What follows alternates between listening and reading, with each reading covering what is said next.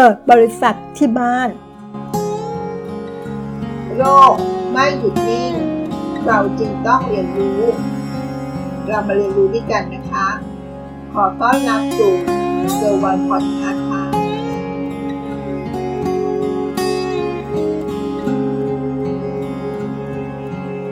สวัสดีค่ะ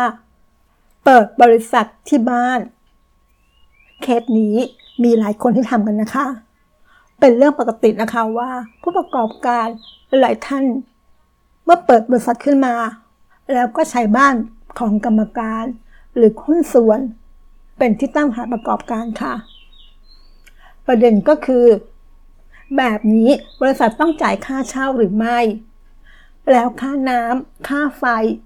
อย่างไรล่ะ ทั้งที่อยู่อาศัยและที่ตั้งของบริษัท จะมีภาษีอะไรบ้างที่เข้ามาเกี่ยวข้อง คำตอบก็คือ ข้อที่หนึ่งนะคะ กรรมการต้องคิดค่าเช่าหรือไม่คำตอบก็คือ ควรจะคิดค่าเช่าค่ะและต้องคิดค่าเช่าในราคาของตามตลาดนั่นนะคะ ปกติแล้วนะคะ เมื่อมีการให้เช่ากันเดือนละเท่าไหร่ ก็สามารถให้เช่าตามความเหมาะสมตามสภาพของราคาตลาดเลยนะคะ กรณีคิดค่าเช่าที่มันต่ำไป หรือไม่คิดค่าเช่าเลย หากเจ้าหน้าที่กรมสรรพากรเขาตรวจพบแล้วก็ เจ้าที่มีอำนาจในการประเมินรายได้ในส่วนของภาษีคคลธรรมดานะคะ 2. สมมุติว่ากรรมการคิดค่าเช่า เดือนละ 10,000 บาท โดยทำสัญญา 1 ปี แบบนี้ต้องดำเนินการอย่างไรต่อไปคำตอบนะคะ กรรมการทำสัญญาเช่ากับบริษัทก่อนค่ะ โดยในสัญญาเช่าจะต้องมีรายละเอียดต่างๆ ให้ครบถ้วนนะคะ ในที่นี้คงขอละไว้ก่อนค่ะ ถัดมานะคะเมื่อบริษัทจ่ายค่าเช่าแล้ว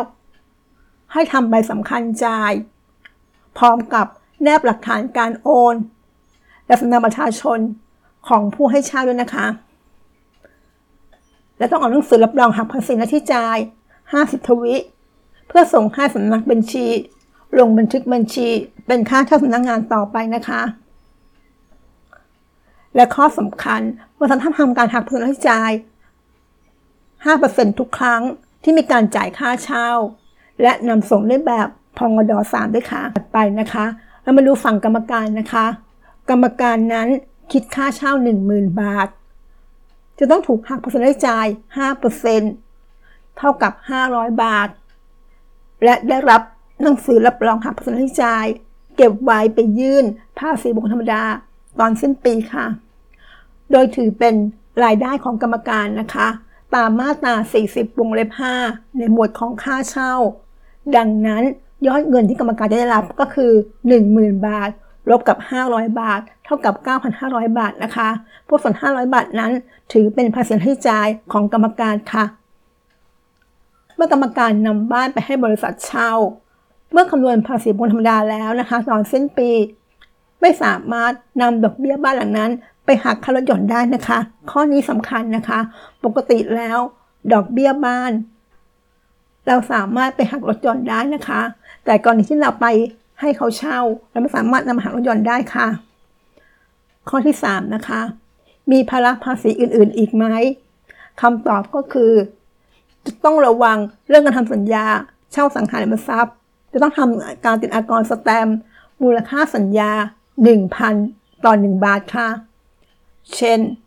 ค่าเช่า 10,000 บาท สัญญาเช่า 12 เดือนนะคะ รวมทั้งหมดต่อปีก็คือ 120,000 บาท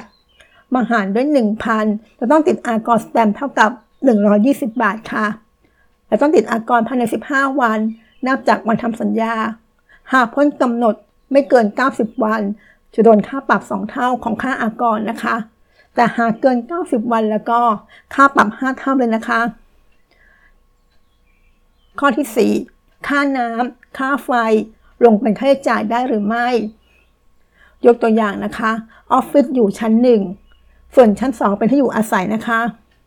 กรณีแบบนี้ชื่อใบเสร็จค่าน้ำค่าไฟ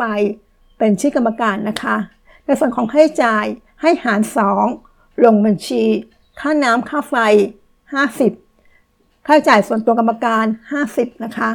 ส่วนภาษีซื้อบินเป็นชื่อกรรมการโดยตรงค่ะ ถือเป็นภาษีซื้อต้องห้ามนะคะ หากต้องการนำภาษีนี้ที่เป็นภาษีซื้อมาใช้ ให้ดำเนินการเปลี่ยนแปลงข้อมูล เป็นชื่อบริษัทให้ถูกต้อง ที่การไฟฟ้าหรือการประปาต่อไปค่ะ นี่คือเรื่องราวที่เกี่ยวข้องกับการใช้บ้านเป็นออฟฟิศนะคะ สวัสดีค่ะ ติดตามเกอร์วันพอดคาสต์ได้ที่ Facebook YouTube แองเกอร์บอดคาสต์